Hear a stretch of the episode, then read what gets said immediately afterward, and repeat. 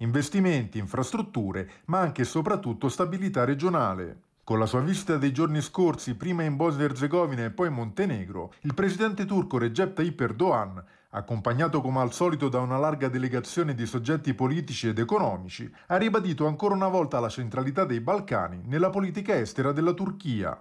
Venerdì Erdogan è volato a Sarajevo, dove ha dialogato con i rappresentanti della presidenza bosniaca. Per incontrare il presidente turco, Milorad Dodik, rappresentante serbo, ha interrotto il boicottaggio delle istituzioni nazionali, col quale da settimane protesta contro l'introduzione, da parte dell'alto rappresentante, di una legge che punisce la negazione del genocidio di Srebrenica.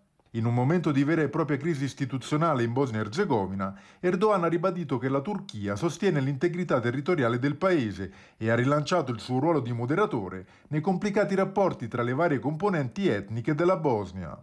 Si è parlato anche di economia e infrastrutture, soprattutto del grande progetto di connessione autostradale tra Sarajevo e Belgrado, che Ankara finanzia in maniera sostanziale, ma la cui costruzione nel tratto bosniaco è ostaggio delle incomprensioni tra Federazione e Repubblica Srpska.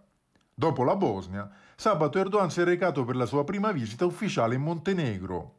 Sia il presidente turco che il suo omologo montenegrino Milo Djukanovic hanno sottolineato il buono stato dei rapporti bilaterali e hanno espresso la speranza di un ulteriore sviluppo delle relazioni economiche e commerciali tra i due paesi.